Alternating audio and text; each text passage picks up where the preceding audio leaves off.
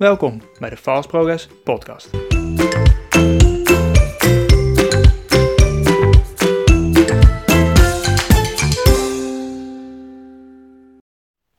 Hey, wat leuk dat je weer luistert naar een nieuwe aflevering van de Fast Progress Podcast.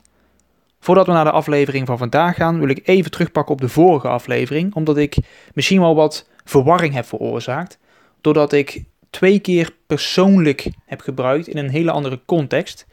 De ene keer zeg ik dat je wel persoonlijk moet zijn. En de andere keer zeg ik dat je niet persoonlijk moet zijn. Dus ik wil dat even recht trekken bij deze.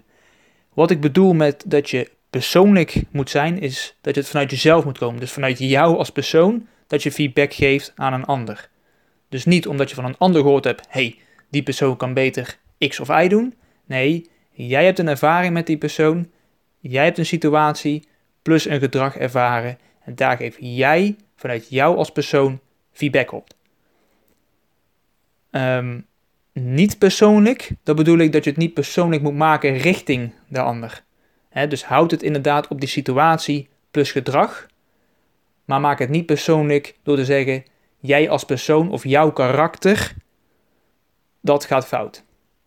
Nou, ik hoop dat dit wat meer helderheid heeft gegeven. Mocht je er nog vragen over hebben, bel me gerust op of laat een berichtje achter op LinkedIn. Voor nu laten we doorgaan naar de aflevering van vandaag.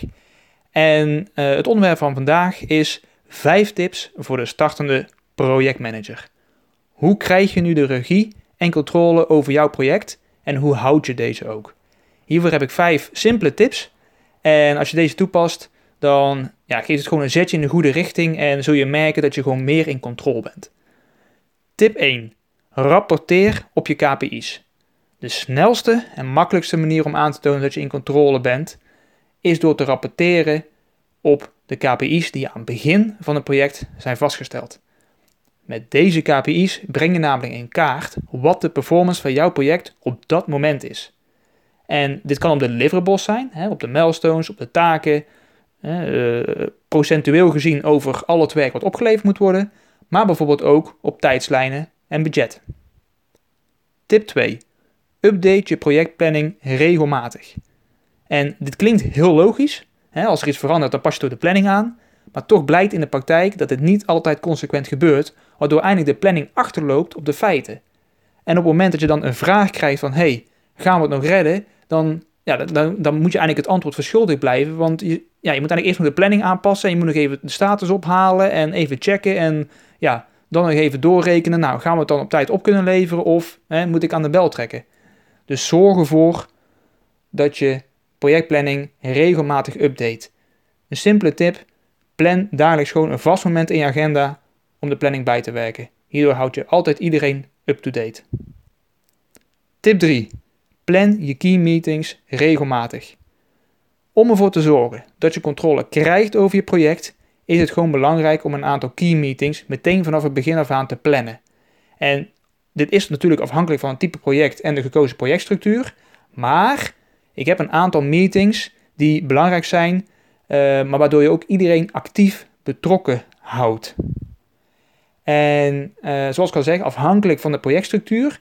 Maar ik denk dat de volgende drie eigenlijk altijd wel ingepland kunnen worden. Dit kan in een wat grotere vorm zijn of in een wat kleinere vorm zijn. Maar ik denk niet dat je eraan ontkomt om deze gewoon te plannen. Dus plan deze gewoon in, dan zul je zien dat je in ieder geval alle stakeholders op het juiste moment bij elkaar hebt. De eerste is de stakeholder meeting. En hier bespreek je eigenlijk de projectperformance met je allerbelangrijkste stakeholders.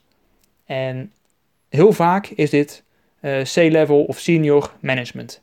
Die willen gewoon weten, hoe staat het ervoor? En moet ik ergens op, uh, dat is ook het moment om te escaleren, hè? moeten hun ergens op ingrijpen, moeten ze belangrijke beslissingen nemen. Um, daar heb je echt de juiste mensen aan boord om key decisions te maken. De tweede meeting is de projectstatus meeting. Hier bespreek je gewoon wekelijks de projectstatus met je projectteam. Zijn we nog on track? Kan ik ergens bij helpen? Uh, zijn er risico's en issues uh, waar ik mee aan de slag moet? Dat is het moment. Uiteraard, hè, als er echt risico's en issues zijn, dan moeten de teammembers eigenlijk niet wachten hè, tot die meeting, maar moeten ze eigenlijk altijd bij je aan kunnen kloppen. Maar dat is wel het moment om eventjes die thermometer in het project te steken om te zien Hoe staan we ervoor? En het geeft jou ook weer input om de stakeholder voor te bereiden.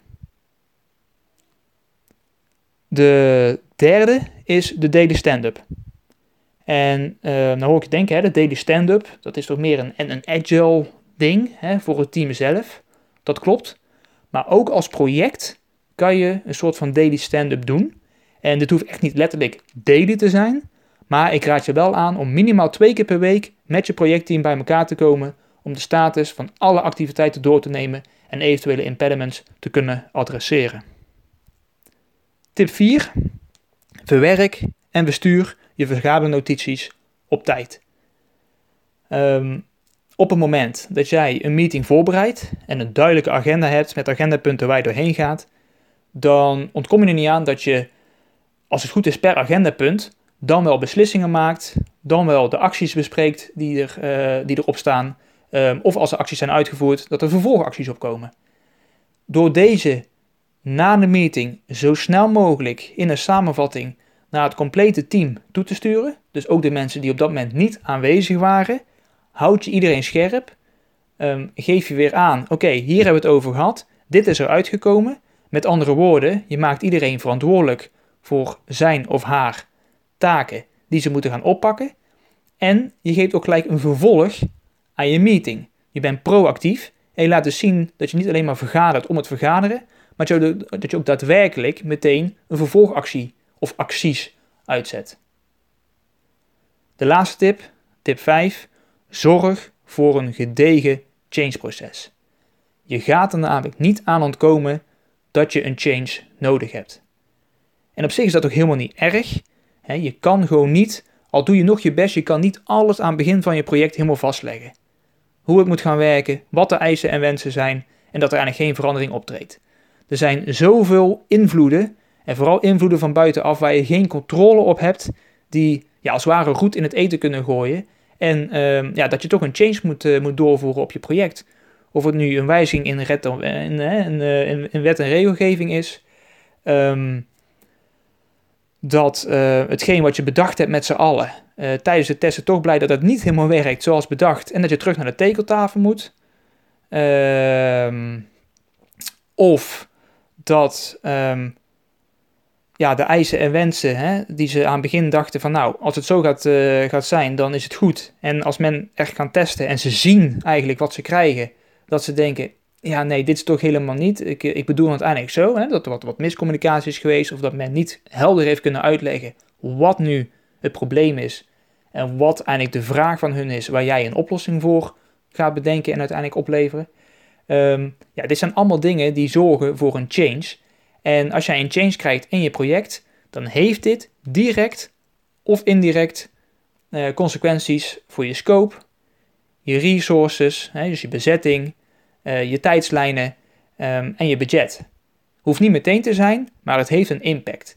En als jij zorgt aan het begin van je project dat je meteen een gedegen change-proces opzet en iedereen hier ook bij betrekt en onderdeel van maakt, dan weet iedereen ook op het moment dat er een change komt, dan weet men hoe moet ik die change indienen, wie is verantwoordelijk voor het opvolgen van die change, wie maakt ook de beslissing om een change wel of niet uit te voeren, of bijvoorbeeld op een soort van bokleg, backlog te plaatsen um, voor een eerste uh, iteratie naar hè, de, de, de, de MVP-oplevering, of misschien wel in een tweede iteratie daarna, of in een derde of in een vierde. In ieder geval, iemand is verantwoordelijk om op dat moment te zeggen: we gaan het wel of niet doen. Dus er hoeft ook niet heel lang over gediscussieerd te worden. Op dat moment weet iedereen wat hij of zij moet doen. Um, en dit zorgt er in ieder geval voor dat het project niet um, onnodig gefrustreerd raakt. En um, ja, dat uiteindelijk alles opgepakt moet worden omdat de business dat bijvoorbeeld wil, of omdat de developer dat wil, of het toch net iets mooier wil maken dan het al is. Omdat je namelijk in kaart brengt wat de impact kan zijn van een change, um, wat de verwachtingen zijn uh, als er een change optreedt.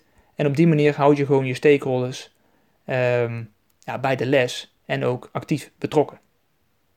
Nou, ik hoop dat deze tips je kunnen helpen of gaan helpen. Probeer ze in ieder geval toe te passen. Ik ben ook heel benieuwd wat je ervan vindt. Dus mocht je er feedback op willen geven, neem vooral contact met me op. Dat kan via de mail, je kan me bellen, laat een berichtje achter op LinkedIn. Ehm, allemaal prima. Uh, maar ga er vooral mee aan de slag en kijk of je dit kan toepassen. En dat is niet, eigenlijk niet alleen voor, alleen hè, startende projectmanagers, ook meer ervaren projectmanagers kunnen hier baat bij hebben om toch weer even scherp te hebben. Als ik aan deze stappen hou, dan maak ik mezelf gewoon veel makkelijker. Nou, voor nu bedankt voor het luisteren. Uh, geniet nog van je dag en tot de volgende keer. Doei!